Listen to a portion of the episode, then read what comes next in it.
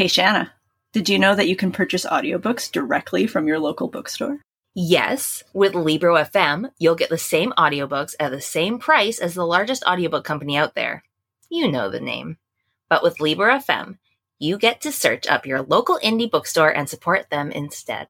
And if you're new to audiobooks, they're the perfect way to squeeze more reading into your busy life. I constantly have a book in my ear because cleaning the house or exercising is so much more fun while reading. Sign up for Libro FM and use the code GOODBOOKS to get two books instead of one for the price of your first month's membership. Good books. Good books. Hello, everyone, and welcome to the Best Book Club podcast. I'm Jen. And I'm Shanna. And today we are doing something just a little bit different. But first, what are you reading, Shanna? Jen, I am reading Small Gods by Terry Pratchett. I am finally back on the Discworld and I am loving it. I am about 25% of the way through this one, and it's every bit as fantastic as everybody in the world has told me it is. So, Well, that's exciting. do you know the book American Gods? I mean, I know of it, but I have not read it yet. Well, Terry Pratchett and Neil Gaiman were very good friends, as you know. Basically, every god, or everything can be a god as long as there are people who believe in it. And Terry Pratchett's gods work the same way. I'm not sure which came first, the Pratchett or the Gaiman. But in this one, the great god Om, he has like a great big following, but not everybody is truly believing. They're just like going to church. And so without hmm. true belief, the gods, they're not strong. And so right now, the great god Om is a turtle on Earth.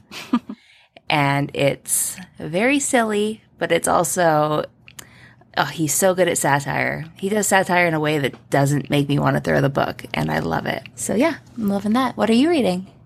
Well, it's kind of funny. I okay, this might be a side that no one else wants to listen to, possibly. But one of the books that I'm reading right now, they're talking about a series that they're lending out to their friends. Um, that's a fantasy series. And at first, it sounded like they were talking about Lord of the Rings because they were talking about like dwarfs and rings and fountains. and then I was like, okay. But then they were talking about a shopping mall.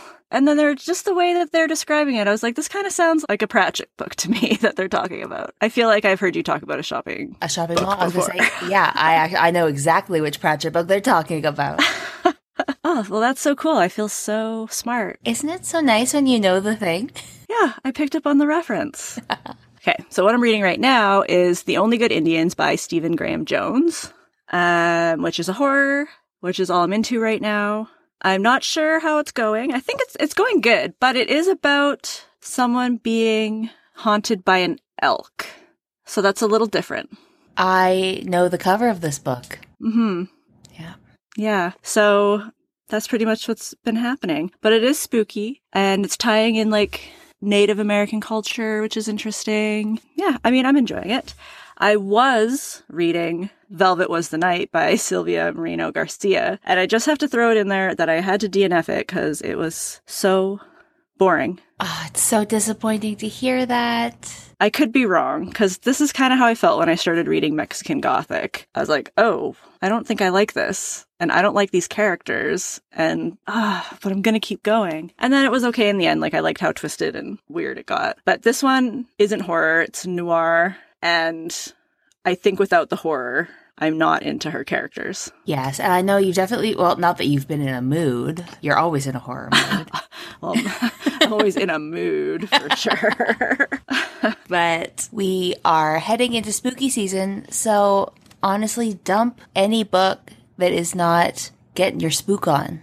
Exactly. And like you know, I've just learned that I Know What You Did Last Summer is a book, and that's all I want to read, and I want to throw everything else out. Why haven't you? Well, because I have to, it's, a, it doesn't have audio. Ah. So these other two books, they're on audio. I'm currently reading Book Club Book for real. So as soon as that one's out, then I can actually pick up I Know What You Did Last Summer, but that is what I want. oh, well, good luck. You're never going to get there. Yeah, never. But we'll talk about that next time. Okay, so back to what's happening this week. Uh, so last week on September 8th, the winner of the 2021 Women's Prize for Fiction was finally announced. It was supposed to be announced in July, but got pushed back because of COVID. So, I mean, you've probably all heard the news, but the winner is Piranesi. yeah. Really helps that we say it differently. Yeah, whoops. Ah, oh well. you know the bug. Yeah. So that one's by Susanna Clarke. Our whole plan was to do an episode on the winner, but we've already talked all about this book at length in an earlier episode. So we are going to share that episode with you again because it's a good one and because we couldn't possibly say anything new about this book. I have said so many things about this book. So enjoy. Maybe a second listen will make me sound smarter and clearer. we can only hope.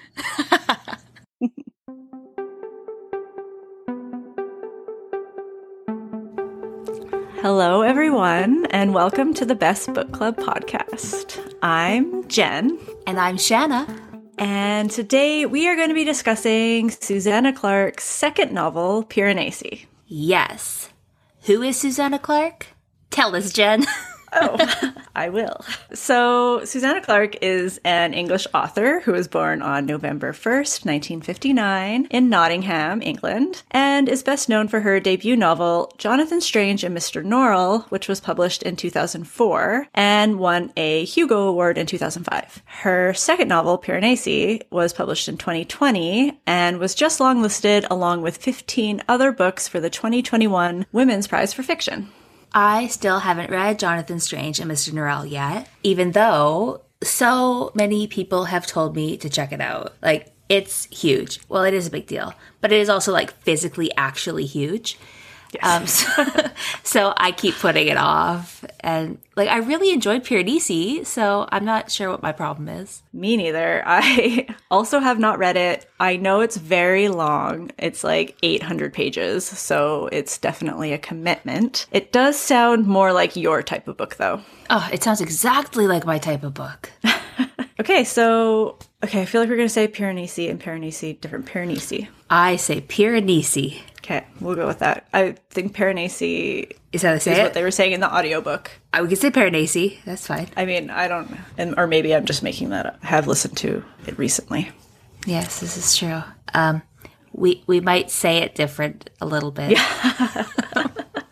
Piranesi, Piranesi. Tomato, tomato, potato, potato. Yeah. I guess we'll start out by just going through the synopsis of this book so you guys know what it's about. Piranesi's. Oh man, that's gonna bug me every time now. Okay, I know. I I'm sorry, everybody. I say Piranesi. Maybe it's wrong. You're just gonna have to cope. It's cool. Okay. Piranesi's house is no ordinary building.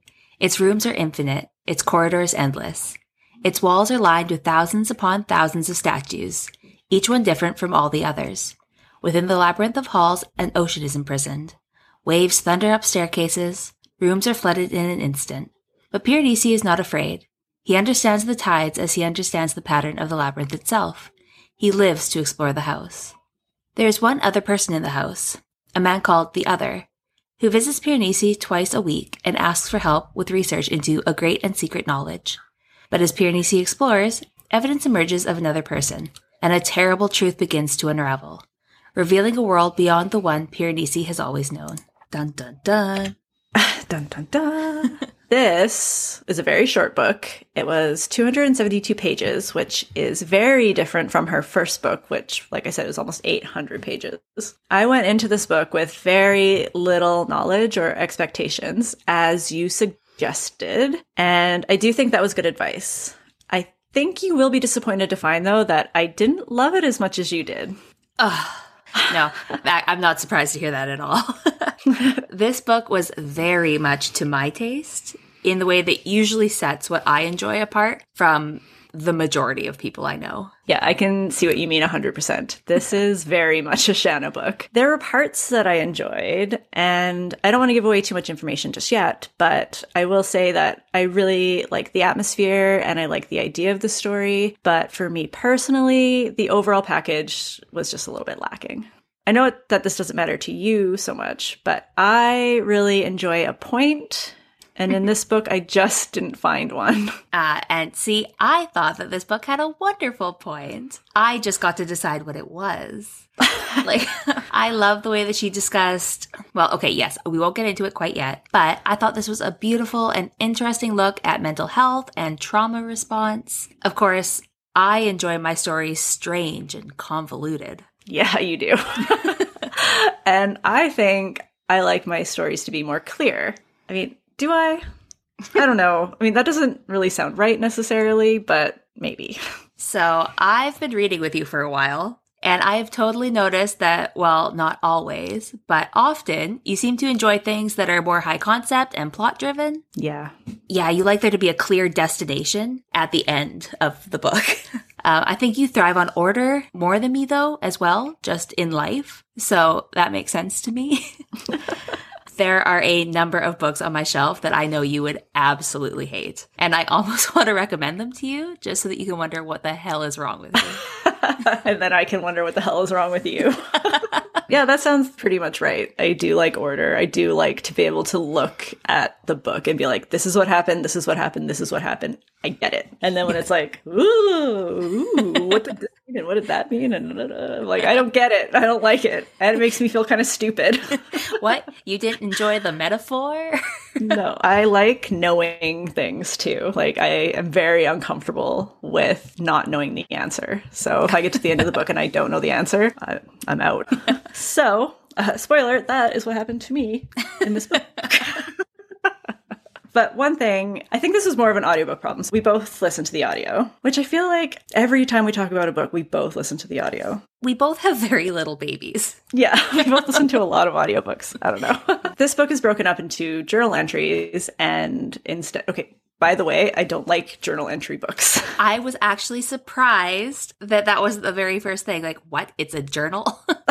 I didn't really make the connection in all honesty because listening to it, it just didn't, the way that the entries are written. It's kind of still a story format, I found. But yeah, it's broken up into journal entries. And instead of using the traditional date format that we're used to, he says, like, entry for the first day of the fifth month in the year the albatross came to the southwestern halls, which I honestly liked. But hearing it said out loud probably dozens of times got to be so repetitive. And by the end, I never wanted to hear those words ever again. but if I was reading it, I would have just skipped over it and it would have been fine. Yes. And see, I could listen to Chiwetel Ejiofor. Sounds right. I could listen to him talk all day, like forever. If he just wanted to tell me about albatross, like, it'd be cool. Tell me your albatross cool. story. Yeah, I definitely did not have a problem with his voice at all. The narration was quite good. It's funny because I kept getting such strong Neil Gaiman vibes, but I honestly don't think I've read enough Neil Gaiman to really have that opinion. well, I guess I've read two and a half books, so it's not the worst, but I think on the scale of Neil Gaiman, it's also not the best. But, anyways, I realized that I think it was mostly due to the fact that Neil Gaiman narrates his own books, I think for the most part. And the last one I listened to was Neverwhere. Great book. I didn't finish it. and I probably should just finish it so I don't have to explain why I didn't finish it every time I mention it because yeah, everybody loves this book. But I was listening to it while overdue pregnant and trying to walk my baby out. So the thought of listening to it again just makes me feel so tired. Anyways, I think his and Neil's voices are similar or they have similar accents or something. I just kept finding myself transported into that underground London atmosphere that Neverwhere has. And I think it was a little bit distracting. But that is totally a me problem and not a this book problem. I have books like that for me too. So I totally get it. You and the rest of the world will be aghast at my rating for this book of three stars which means that it was fine. It was medium. I liked it, but I didn't love it. I will get over it eventually. No, I'm kidding. I've heard plenty of mixed reviews, and I think it will be interesting to see what resonated or didn't, as the case may be, with each of us. I gave this one four stars, but it's wavered between four and five for me the longer I sit with it. Yeah, I could even maybe no, no. I'll say three. I'll say three. Three is good. I don't Yeah. want to go any lower than that. I don't want to go any higher than that. We're good. yeah, for some people it seems to have just clicked, and for others it didn't. Although I'm seeing more clicked than not clicked. So I'm not in the majority here. I am excited to hear what your thoughts are because they have been shrouded in mystery for months. Yes, I know. I have just been waiting patiently for anybody else to read it. And now your wish is granted. Ah, finally. From this point on, there will be spoilers. We are going to be getting a little bit deeper into the story and what we thought from here on out. So we start the book with the protagonist, who I guess we'll just call Pier- Piranesi, Or Piranesi. or Piran- we'll call one of those names because that's what he is called in the beginning of the book. Although it's clear from the beginning that this isn't his actual name, and he's technically unnamed for a lot of the book. Piranesi lives in a house that is full of countless halls and vestibules. The lower halls are flooded with the seas, and the upper halls are in the clouds. Piranesi lives there alone and has come up with numerous ways of surviving, and he believes that this is the entire world and that nothing else exists outside of the house, and that no other people exist except him and a man he calls the other, and also 13 other people who are actually skeletons of people he's never met. But he creates backstories for them. I love it. he records every day in a journal and has various tasks that he has to attend to. And though technically alone and isolated from what we know as the world, he doesn't present as unhappy. I don't know how to describe his personality at this point. Each word I come up with is wrong. Just feels wrong. Like he's not childlike, he's not innocent, he's not simple-minded. Like he is smart, he is a man, he just is. He exists and there isn't a lot that influences him. Content, maybe? Like, I know what you're trying to say. He has a childlike wonder and reverence for the house. Yeah, like content even isn't I don't know. I don't know. He's pretty cool Yeah. with what's going on. One thing I kind of hate about this whole pandemic is how everything is influenced by it, or somehow everything always comes back to it. But I do find myself wanting to say, regardless, that I found the isolation and the ritual of doing the same thing every day very relevant. I think the isolation is something that we are all struggling with, and to see Piranesi constantly try to make connections, like even with these skeletons, I don't know. I've just been really struggling with connection throughout all this, and that aspect of the story stood out to me and made me very tired, which may have also affected my enjoyment of this book. yes. Yeah. Yeah, the character Piranesi is actually named after the Italian architect and artist Giovanni Battista Piranesi. I don't even know if that's the accent, but That sounds right. who is famous for his etchings of Rome and of fictitious and atmospheric prisons. Yeah. Though I planned on going into this book with no knowledge, it wasn't long before my research loving brain started looking for information because very little is given away in this story. And a quick Google of Piranesi came up with the information about the man. And as soon as I knew about the prison sketches, it really changed how I was interpreting the story. Yeah, I can see that coloring your perception right from the start for sure. Uh, I knew Piranesi was an Italian architect only from spoiler free reviews that I watched on BookTube, so I had seen some of his sketches, but I didn't look into it past that. I mean, from that little bit of information, I felt sure that it wasn't just another world that he was living in, but that he was imprisoned in some way. Whether he was imprisoned in the labyrinth of his mind or in this other world, I wasn't sure, but I was really interested in finding out. I really liked the visuals of the house. I thought it was described really well, and the atmosphere was set up right from the get go. Although I know that I did in part Piranesi, the artist's sketches that I had already seen. I will post some of those on our socials so you can all see what I mean if you don't already know. Yes, this book definitely isn't lacking in atmosphere. When I looked up Piranesi, though, I was honestly surprised that he wasn't a fawn. I oh, yeah. I thought he was going to be one, and then he wasn't. Yeah, I wasn't expecting a human man.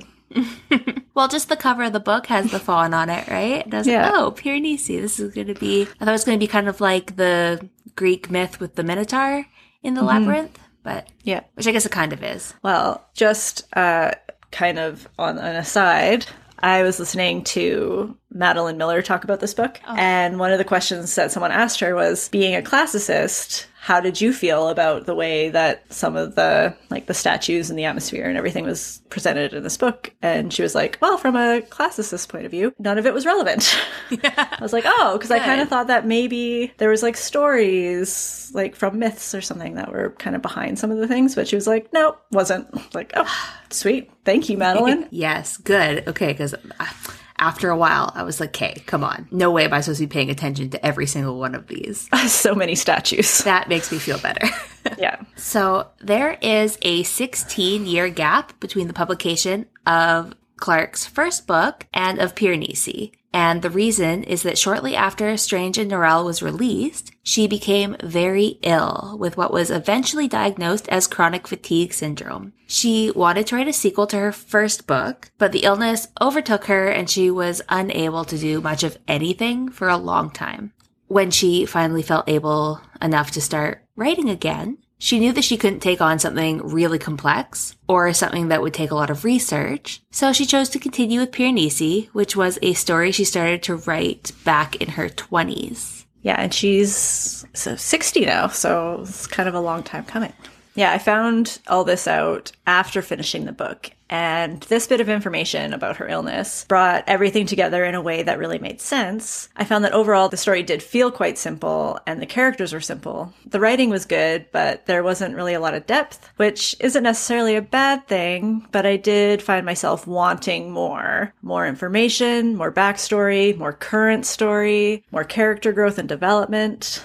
And see, I would have to hard disagree in saying that there's a lack of depth. The story is simple and the characters are simple. I can agree with that. We're being told the story from a simple and fractured mind. And it goes back to the open-ended nature of the story, I think. So the reader is able to project meaning where it makes most sense to them. I love that you can take the story as fantasy and see the story presented as an actual magical portal between worlds. And the story is still great that way. Yeah, I guess maybe lack of depth isn't quite the right way to put it because we are getting the story from a simple and fractured mind, as you said. So it makes sense that the story would be presented simply. The more that I sit with it, I think the more is revealed, which is something that I both love and hate about books sometimes. In the end, I definitely read it as fantasy. I can see where other layers can be found, I guess. I just don't have it in me to dig that deep right now. And anytime I tried moving in that direction, it always felt like a bit of a reach for me, if that makes any sense at all. I just read something that felt exactly like that to me recently. When I got to the end, I was like, this is probably a good book. And there are probably layers that I could investigate, but I'm not going to do it mm-hmm. because I am sleepy. Yeah, I'm feeling that in actually like almost every book that I'm reading right now. So when I read stuff, because I also review stuff, I try really hard not to read other people's opinions before I'm finished forming my own, which can be so hard. Like this book was no different. Once I finished it, I developed my theory and then I went to check my work. I was surprised and delighted to see such a wide range of interpretations of this novel. You are far from the only person who read it as pure fantasy. People who have read her previous work also had very different feelings than people who didn't. I read the story as pure allegory, whereas other reviews I've read in researching for this episode have said they chose not to read it in that way at all. I absolutely love that this book can be read so differently, but also critically. I think it shows either incredible skill on the author's part or so much luck. Yeah, it's definitely one of those things. I don't I don't know. The story did not go the way that I was expecting, which I both like and dislike. I do like to be surprised, but yeah, like you mentioned before, I also really like order, so um, I like my surprise to make sense. I wanted to be the surprise I was expecting. Yeah.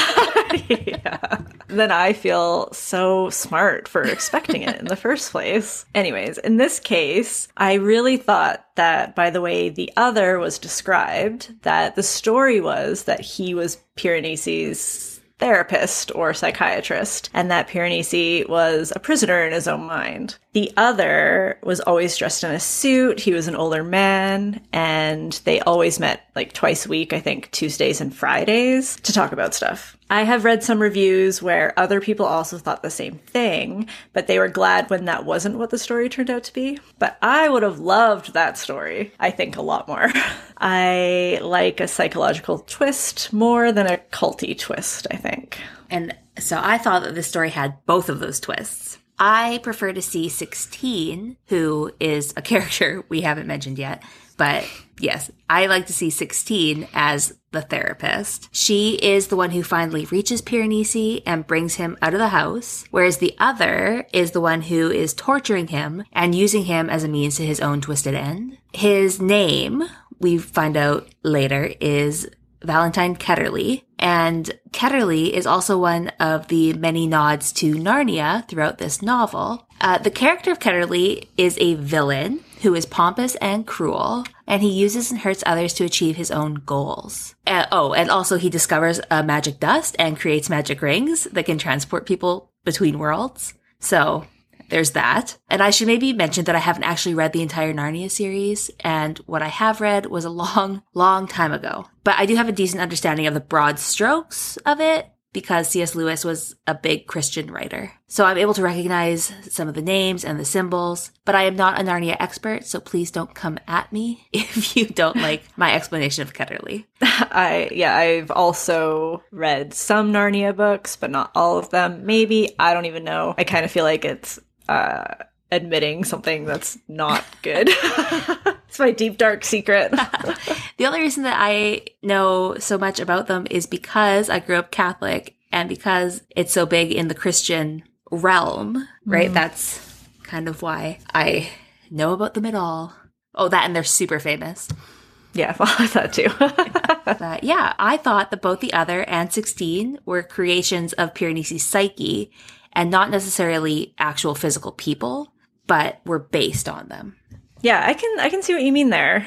We're getting a bit ahead of ourselves here, but we assume you've read the book, so you probably understand. And if you haven't read the book, then you should know that this is also how it kind of feels to read this book. mm-hmm.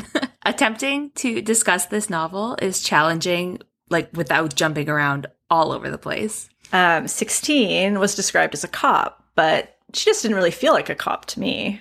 Um, so maybe you're right about the therapist thing. I guess she was like the hero to him. So the title of cop would fit nicely into what Piranesi would think uh, was someone who could save him. Uh, yeah, so way later we get a name for her, kind of like Ketterley being a subtle nod to that Narnia character. Uh, we get the name for 16 is Raphael, is her last name. And I think for me, that revealed a lot about her without having to explain it. So this is one of many times I will mention religion seeming to have influences in this book, so buckle up. Archangel Raphael is known as the angel of healing, so that's not nothing. And I know, Jen, you weren't raised religious like I was. So I think that this is an interesting area where our different experiences naturally change our perspectives. Yeah, I had no idea about that. And I think if I had known that, then maybe yeah i would have picked up on that and it would have kind of changed a few things for me while reading the book. I literally was like oh raphael that's cool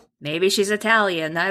Maybe she's a ninja turtle. Yeah i don't know. Yeah. But i i did notice that because her name was sarah raphael and also 16 but near the end of the book like they just kind of repeated raphael like quite a lot. They said that name specifically over and over. So that does make sense. She was a character, though, I would have liked more from and more information about, which kind of goes back to what I said about depth. I guess what I more wanted to say was like lack of story. I don't know. But I do understand that again, we were getting everything from Piranesi's point of view. And one, he's a very unreliable narrator. And two, he doesn't know what's going on most of the time. And he also doesn't know quite how to form relationships with people in his current state. So it makes sense. I'm not sure how I feel about unreliable narrators. Sometimes I like it, and other times, like in this book, I feel like I'm missing out on the information I actually really want to know.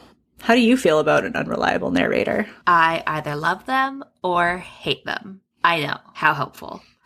but sometimes if I feel like they're lazy, I don't like them. Like I want there to be clues or that upon a reread, the fact that our narrator is unreliable becomes clear. In the case of Piranesi, I find this kind of unreliable narrator totally acceptable because he also doesn't have the information to give. I love a good reveal as far as an unreliable narrator goes. If it feels like an out of nowhere plot twist, like, haha, I was lying the whole time. gotcha. like that bothers me. Yep. But mostly I don't mind them. So like if three quarters of the way through this book, Piranesi was out of nowhere like, oh, I really knew what was going on the whole time. I would have been pissed. Yeah, that would have totally ruined the book. Or maybe I would have liked it. Who knows? Maybe, but ah, I saw that coming. okay, I just had a revelation. Tell me, lay it on me. 16 is also the number of years between the publication of Strange and Norrell and this book. It took 16 years for Susanna Clarke to come out of her illness enough to write this book. I mean, this is probably a coincidence, but 16. Maybe not. I think it's a revelation. I mean, maybe. I never thought about that. Just as we were talking about it, I'm like, ah, 16, 16. I've seen this before. Yeah, no, that And there it was. never crossed my mind. There's a clue. There's a clue. Could be. You found the clue. I found the clue. and I am smart. It's okay. I feel better about myself now. No, I love it. Beautiful, beautiful theory. So, as we mentioned before, all of the halls and vestibules of the house are filled with statues of all kinds, depicting all different types of people and scenes. There is one of a fawn that Piranesi is particularly fond of. One of the first ones that we're introduced to is a woman holding a beehive, and they come up over and over again in this book. So I think the fawn was definitely a Narnia nod. yeah. Yeah, I could see that. Yeah, I mentioned you said very little to me about this book, but one thing you did say was that you had ideas. So, with so many parts of this book, I was constantly looking for what everything meant.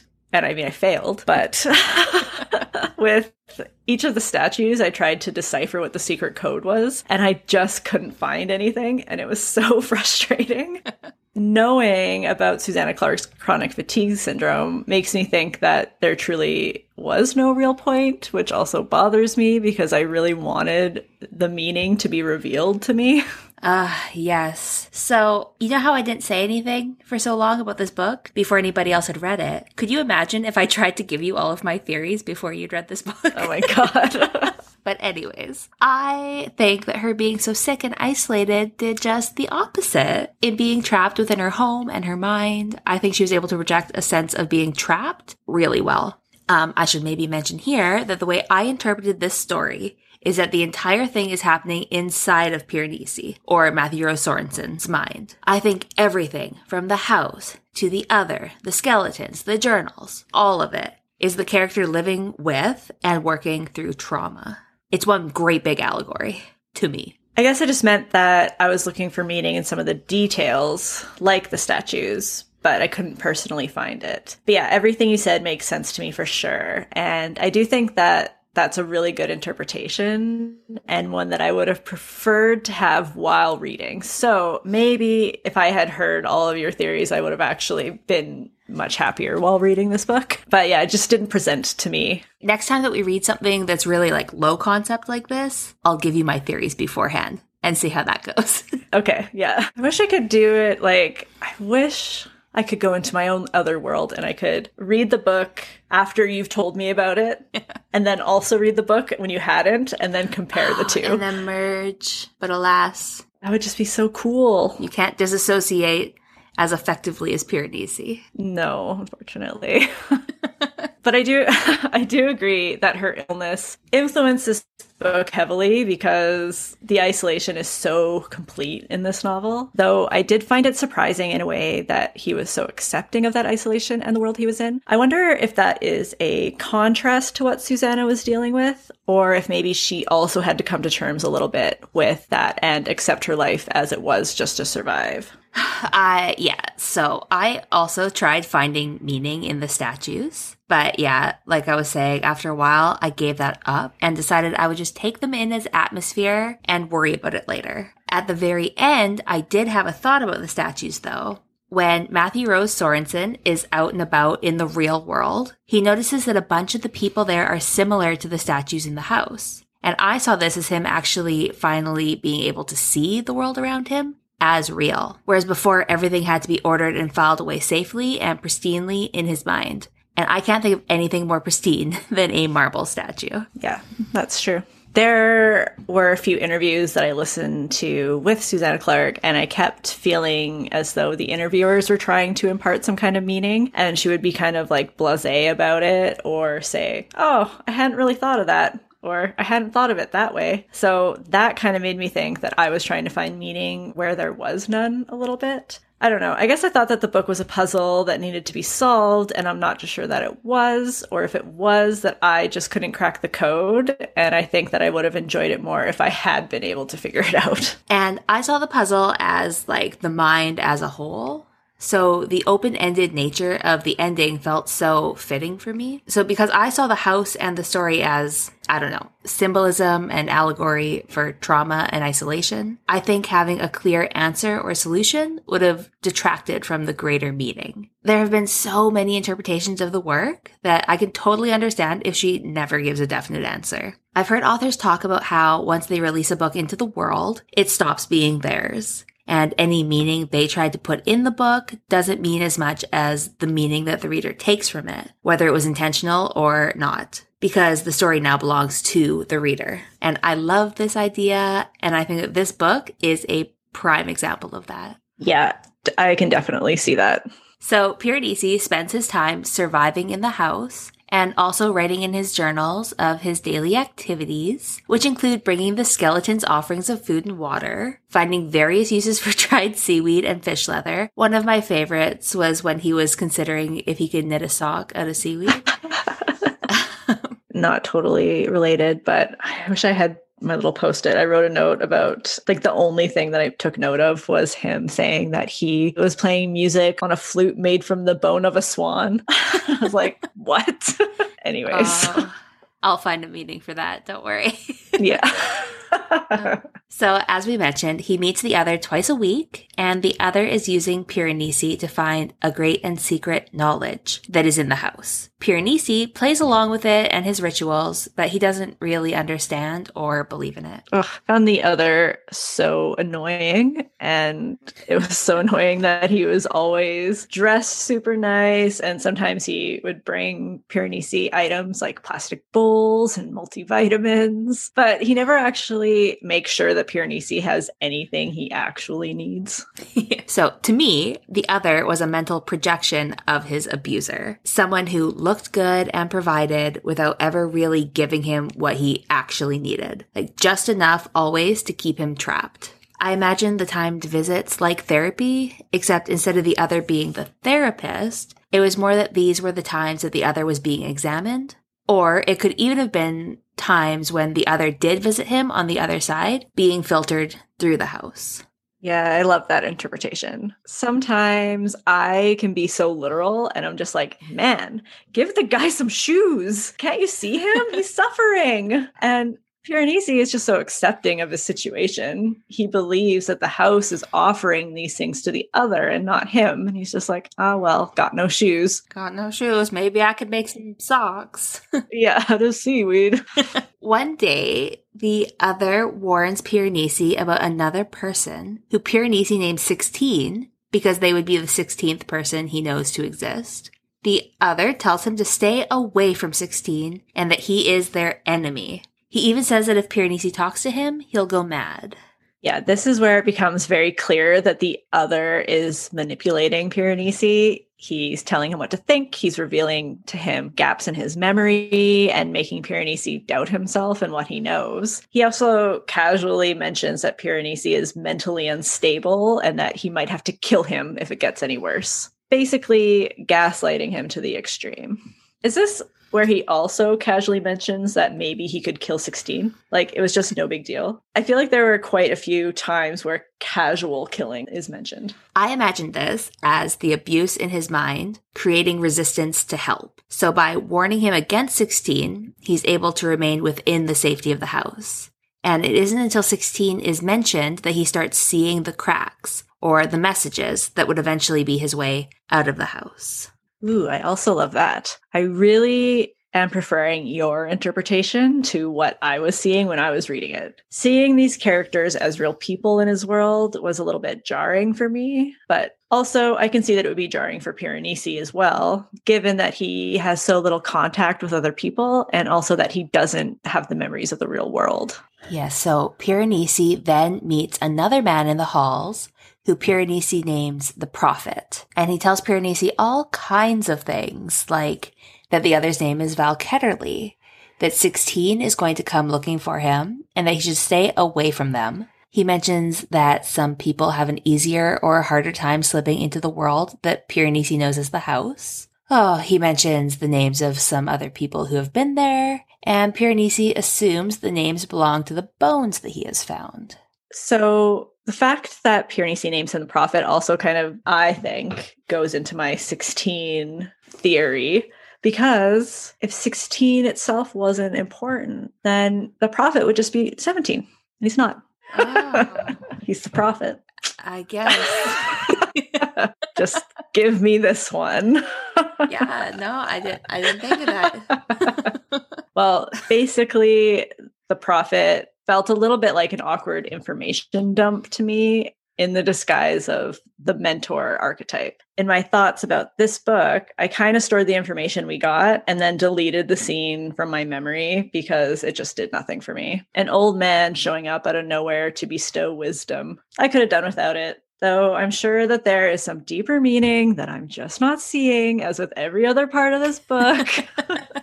okay, I can't remember. Do we ever find out who the prophet actually is? uh yes. The prophet was Laurence Arne-Sayles, the cult leader.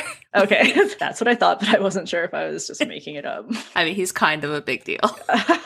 Whatever. We always leave. Okay we always leave out one like the bad guy out of the books. Every time we oh that's true. every time we talk about a book we're just like oh so i just i was cutting him out just automatically. I like to leave out one major character.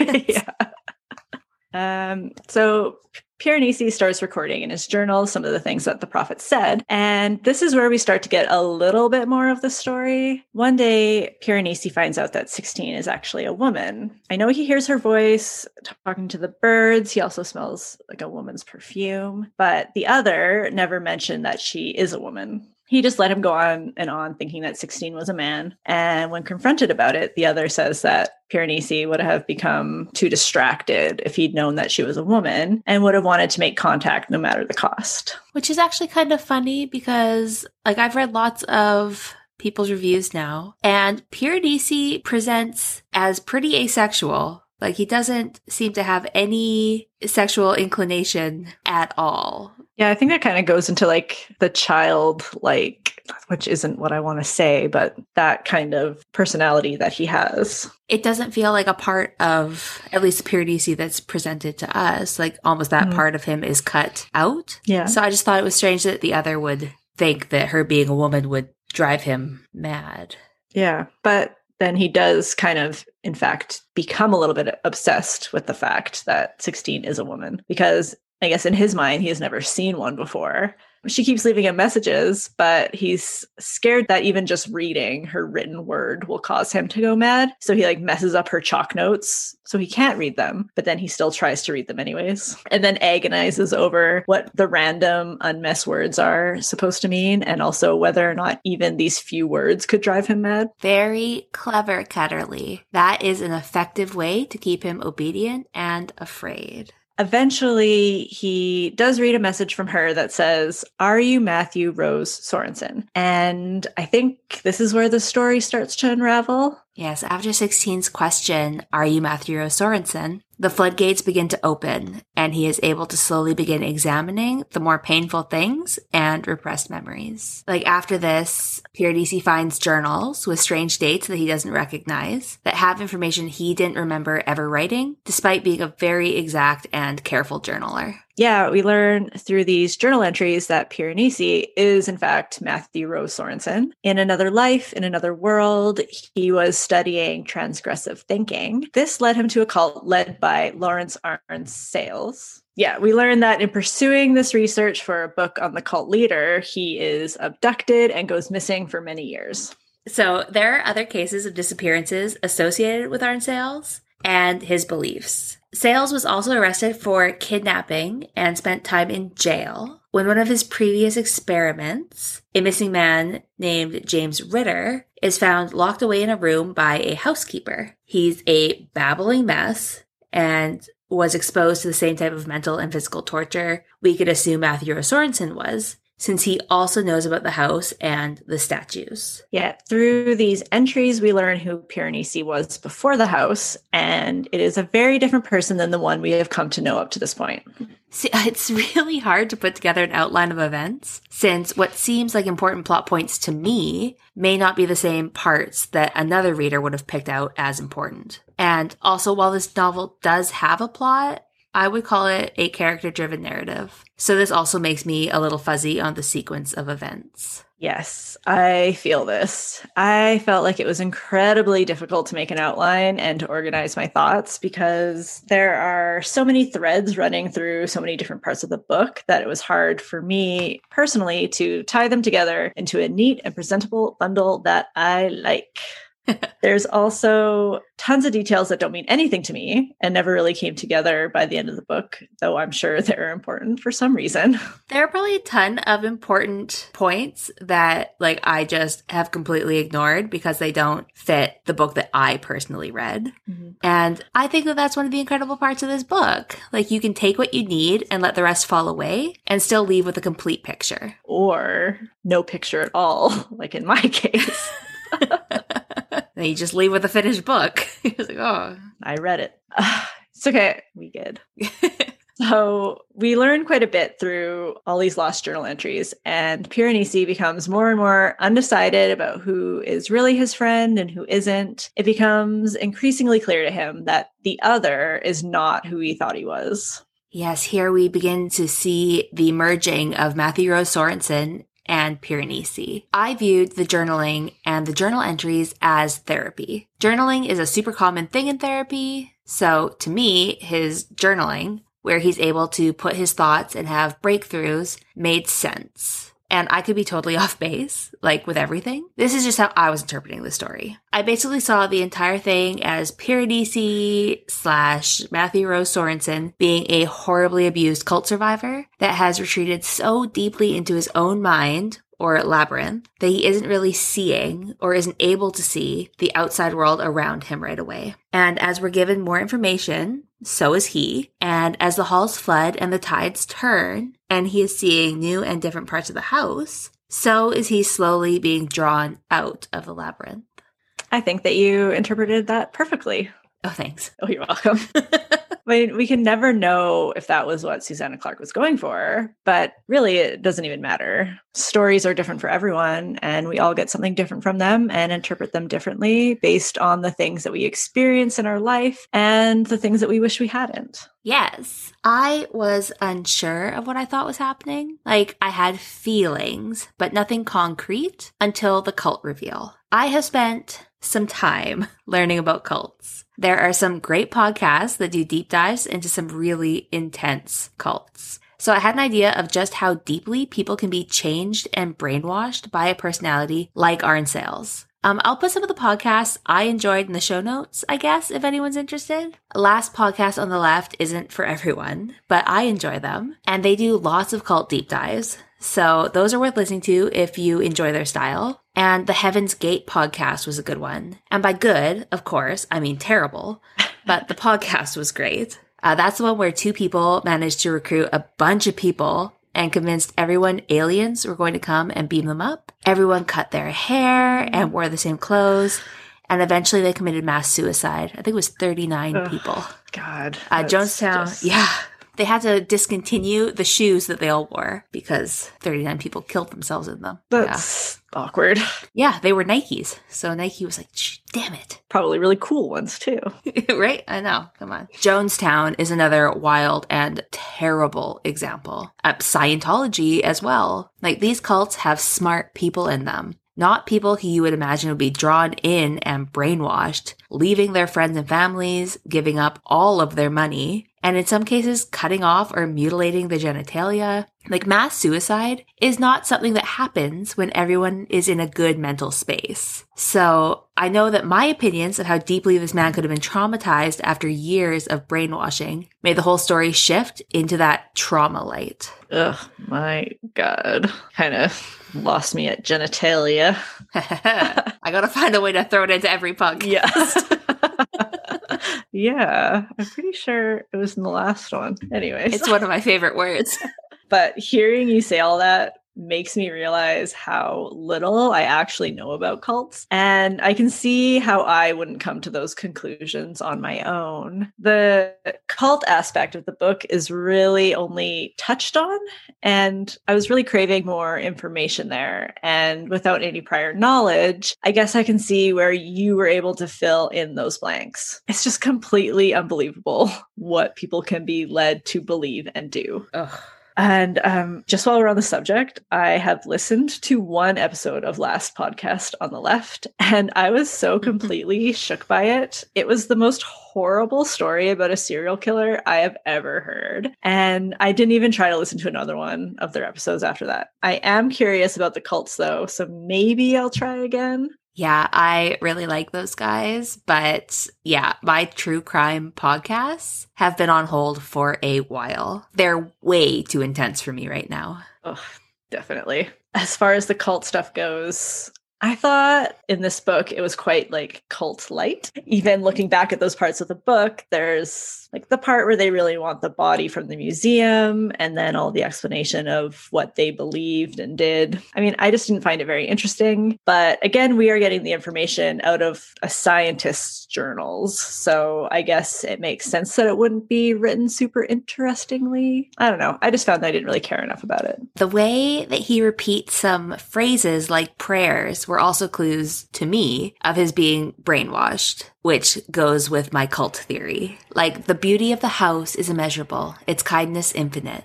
Or, may your paths be safe, your floors unbroken, and may the house fill your eyes with beauty are phrases he repeats throughout the novel. And as someone who has sat through a heck of a lot of Catholic masses, it reminded me of the call and response aspect of it. And that statement is likely to piss a few people off. But I can say from experience that I could participate in a mass without actually turning my brain on.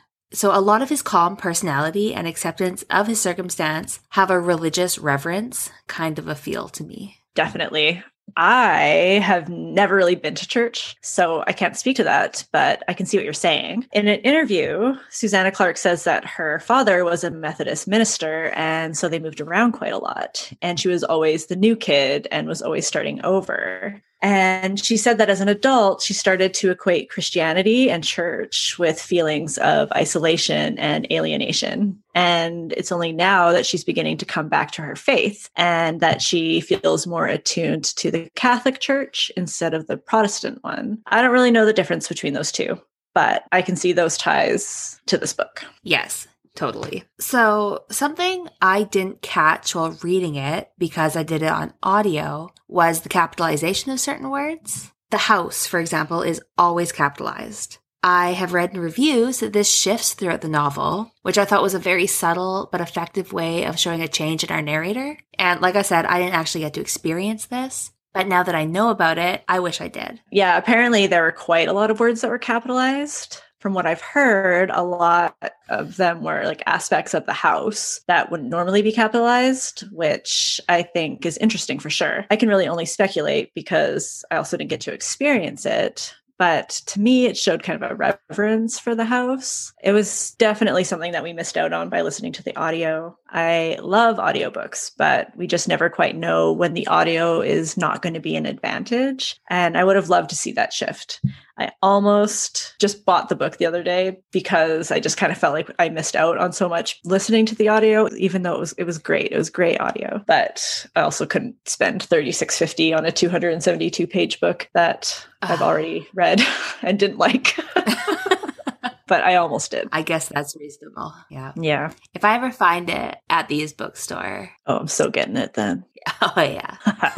Okay, there was one detail of the book that I did find a bit problematic. And this is another time when I really wish I had a, a, physical copy of the book so I could go back. But I can't remember who it was exactly. But one of the men, I want to say it was Ketterley, but it could have been Arne-Sayles. Not sure. I don't know. One of the bad guys, though, is described a few times as being gay. And I kept waiting for there to be a reason for this. And none presented themselves other than to maybe explain why men were being abducted, which isn't great. It just felt like a gay villain to me. And not that gay people can't be villains, but it just didn't feel necessary to this story. I mean, again, maybe I'm just not seeing the reason. I don't know. Yes. So that was Arne-Sayles. And I agree. That was probably unnecessary, unless I'm missing something. But I, I don't know what it is, though. I was also not a fan of that. The only thing I could maybe have seen was if she was going to add a sexual abuse aspect, which I also would have hated. But there were also female cult members, so what the hell? Overall, it felt like unnecessary gay villainy, and I don't think it added to the story. There are plenty of weird sex things in cults, but this felt bad. Yeah, I kept expecting weird culty sex things to come up, especially because of this little tidbit of information. Like maybe she felt like she needed to explain why he was with a man in an orgy later on, but there was no orgy, so why? Not a single orgy in this book. Ah, I was really looking forward to them. Damn it. Again.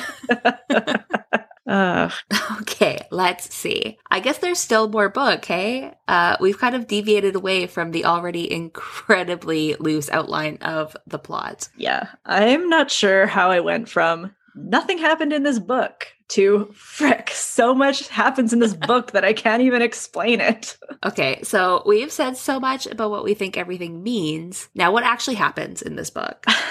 Piranesi realizes there's going to be a huge flood and he warns Ketterley, but he couldn't think of a way to warn 16. Uh, Ketterley dies.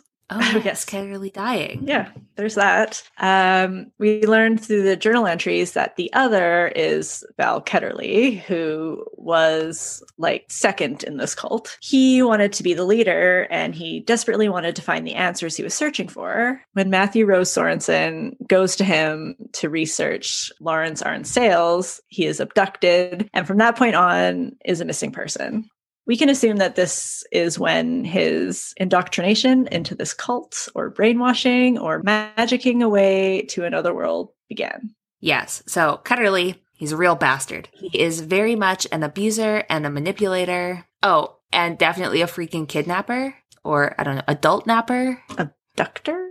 Oh, um, you know, that Maybe. sounds. Anyways, like I said, in my interpretation of the story, Ketterley is not actually there and is more of a mental stand in for what he represents to Piranesi in the house. The Ketterley in the house is gaslighting him and doing everything he can to prevent Piranesi from getting help or finding his own way out. Not that he was looking for one anymore, necessarily. But as things get more desperate for him, he begins making preparations for the flood. And Ketterley also sees this as a way to kill 16 like one of these two is getting swept away in the waters.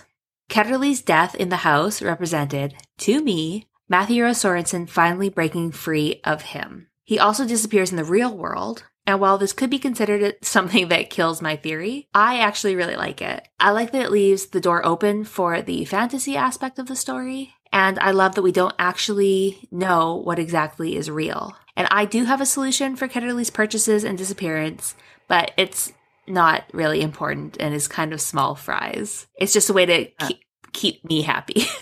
I also really like that that can kind of kill your theory.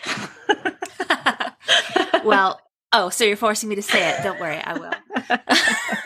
so in real life, it's reported that Ketterley has gone missing and that he purchased a rubber raft and a gun and a bunch of stuff that he took into the house for that event. But the real Ketterley also bought those things, which his friends are like, that's really weird. To me, the real Ketterley did those things, and Matthew Rose Sorensen, the one who's healing, heard that news story and inserted that portion of it into his mind mm-hmm. and used that story as like props in his own mental play. And that's that's it. Well, isn't that convenient? yes. I'm sorry.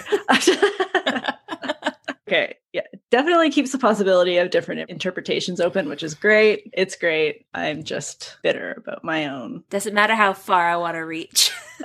yeah. Reach for the stars, Shanna. I will. Piranesi tries to save Ketterley and is actually really sad when he dies, since he was his only companion for so long. And this screamed Stockholm Syndrome to me, and I loved it.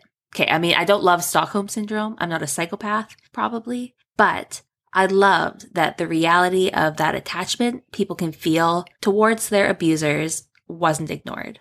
I love Beauty and the Beast, so obviously I love Stockholm Syndrome. yeah, what the hell? but other than that, absolutely. Piranesi was so conflicted because on one hand, he knew that the other wasn't on his side anymore, but also the other was all he had for so long. So it was very realistic to the situation. And yeah, I agree. It was great that that wasn't ignored in the story. So Piranesi gets out. He finds James Ritter, and then he goes back to the house. Did I miss anything? um, nope, that's the rest of the story. so yeah, he gets out, although he doesn't really want to leave the house. And it takes quite a bit of work on 16's part to convince him. But yes, he does leave, and then he starts healing and is able to spend time outside of the house. He finds James Ritter, who was the other guy who was found in the room. He was abducted by the, that cult or Arne-Sayles. And he is someone who's gone through the same trauma as him. So connection and understanding and community is so important. And knowing someone else in the world who has experienced those same things is useful. And as far as going back to the house, he loves the house. He spent years there and he knows it. Since I see the house as his mind and solitude, of course he can go back. The good thing is that he knows how to get out now. Yeah. Oh, that's wonderful. I'm so glad that they each were able to find in each other someone who could understand what they'd been through. It really is so important to not feel alone when something so traumatic happens. So I thought that was great. yes. Okay. So this is getting long, isn't it? Yeah. Like, like there's so many more. there are so many more things I could talk about, but here, this will be my last point. I thought that the way that we see the characters of Piranesi and Matthew Rose Sorensen merge together was really well done. I love that as he heals, he doesn't lose Piranesi, the victim, but he also doesn't suddenly turn back into who he was before all of this happened. We are shaped and changed by the things that happen to us, and I love the way that she combined these two different people with their different experiences into who he was going to be moving forward in his life. Both of those aspects of his personality are him and are important. And I don't know, I like it a lot. Yes, I agree with that. Was it this book where he says that he is both Matthew Rose Sorensen and Piranesi, but also neither of them? It sounds right, but I couldn't find the exact quote. I really like that too because that is so true. I mean, it could have been another book, but it definitely applies here as well. I don't know. Uh, yes. So when he goes back to live with his family is when he talks about being neither and both. Yeah. I mean, I think you've convinced me that as a book, it was very well done. And yes, there are tons of layers and different interpretations that I just wasn't able to see. So I can see why it would be long listed for the Women's Prize, and I could see it being shortlisted as well. I love being shown another way to see things. So thank you. Oh, you're welcome. Thank you for letting me be just as pretentious as I possibly could. I mean, honestly, I'm sure I could go on, but you get the idea. I am very deep and thoughtful. Oh, yes. I'm never going to hear the end of it. okay, still, as far as my personal enjoyment goes, I still didn't love it. I'm reminded a bit of The Vegetarian by Han Kang, actually, where we have a story that revolves around mental health and abuse of power mixed with beautiful but confusing visuals. I think what you said about that book was a book doesn't have to be enjoyable to be a good book, something like that, anyways. And that is how I feel about this one. Yes, I didn't love that one. But the longer I've sat with it, the more I've been able to understand its appeal and artistic merit. Like, I obviously loved this one, but I can totally understand why there are so many different opinions on it. Honestly, though, that just makes me love it more. Exactly. I appreciate this book, but alas, it was not for me. So I thought it might be worth looking at some of the ways other people read this novel from various places across the internet. So here are a few of the things I found people saying they thought this book was about. Imagination, humanity's relationship to nature, spirituality and belief systems, a meditation on epistemology, a fable, a thought experiment, an homage or critique of the fantasy classics, fantasy in its purest form, a meditation on identity, an allegory of a life well lived, about how finding joy and fulfillment in the world fundamentally changes a person, a parable of living within our means and respecting our world, a commentary on being used to or even finding comfort in abusive or weird scenarios, and uh, a story about mental health or even hypnotism. Like, I could go on, but you get the idea. Like, there are so many different ways to interpret this story, and I find pretty much every review of it interesting in its own way. I guess it can be a book where, as readers, we can ascribe whichever meaning we need at the time of reading it. For me, I think what I needed was pure fantasy and escapism. And what I ended up finding was the opposite. And that just didn't work for me. But I absolutely loved the discussion around this book. I think this would have made a great book club book. Agreed. And okay, so I think that's it. I, I think we covered, well, okay, a bunch of stuff. I honestly don't know if we even covered anywhere near the whole story. Uh, this was such a short novel, and the story was really straightforward when reading it, but it has some sort of extra magic where the more you think about it, the more it grows. I'm suspecting witchcraft. I don't know. How, it's amazing. Yeah, straightforward is a great way of describing it. I keep wanting to say that it's simple, but that's not right. Apparently, there's just a ton to discuss in this very short book.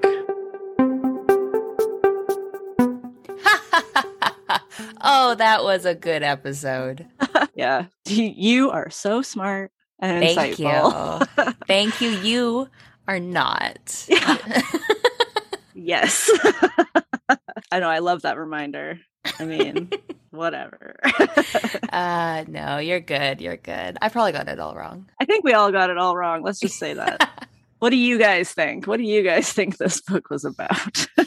yeah, yeah, let us know. Okay, so one quick last thing. So our one of our reading goals for the year was to read all the books from the Women's Prize shortlist, if not the entire long list. And I think we did pretty good. Between the two of us, we read 11 of the long listed books, and there was 16. So we only missed five. And we read all of the shortlist ones except one book. Um, we did not read Unsettled Ground by Claire Fuller. There's still time, though. We could read it. I have it on my shelf, but I just can't bring myself to do it. Why do you ask? Because it's bleak and gray and sad. Mm-hmm. One thing that a lot of these books had in common were they had the same sad, bleak tone. And it's not that they were bad, but when you're reading 16 books with the same sadness. Oh, just such a bummer. It was I started much. this one and I got oh, probably 20% of the way. And I had to put it down because I was like, man, this is bumming me out. Mm-hmm. It just, it, mm, it is set in the winter time, at least as far as I am. Uh, their mom dies and just, oh, yeah, the color gray. And imagine taking a shovel and trying to dig in frozen dirt. That's how that book makes me feel. I I feel like that's something they might do. I, I, maybe that's why. yeah, Uh, yeah, there's still time to read it. It sounds good. The cover's beautiful. Mm. it made it to the short list. I'm sure it's worth it. But I don't know if I will make this goal again. yes. Yeah. I don't know. Maybe we should pick a different award next year.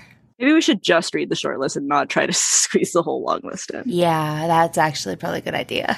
or just even just the winner. You know? Just the winner would also, yeah. that would work. Yeah. Uh, so, guess what? Two weeks from now, we invite you to join us for book club. We are reading The Secret Diary of Hendrik Groen, 83 and a quarter years old by Hendrik Groen. Uh, we will be posting discussion questions on Instagram and Facebook starting on September 22nd, so look out for those. We would love to hear your thoughts on this book. You can find us at best underscore book club everywhere, or even just send us an email at best underscore book club at outlook.com. We absolutely love to hear from you guys. Yes, we do. Okay, Jen. Well, in yeah, so like I said, we'll see you guys in a couple weeks for book club. And then we are doing something cool in October, and we'll tell you guys about it in two weeks. So make sure you come at least for that. Get through this book, and then I have a reward for you. Yes. Yes. It's going to be so much fun. Yes. Okay. Um, I will see you in a couple weeks. See you in a couple weeks. Bye.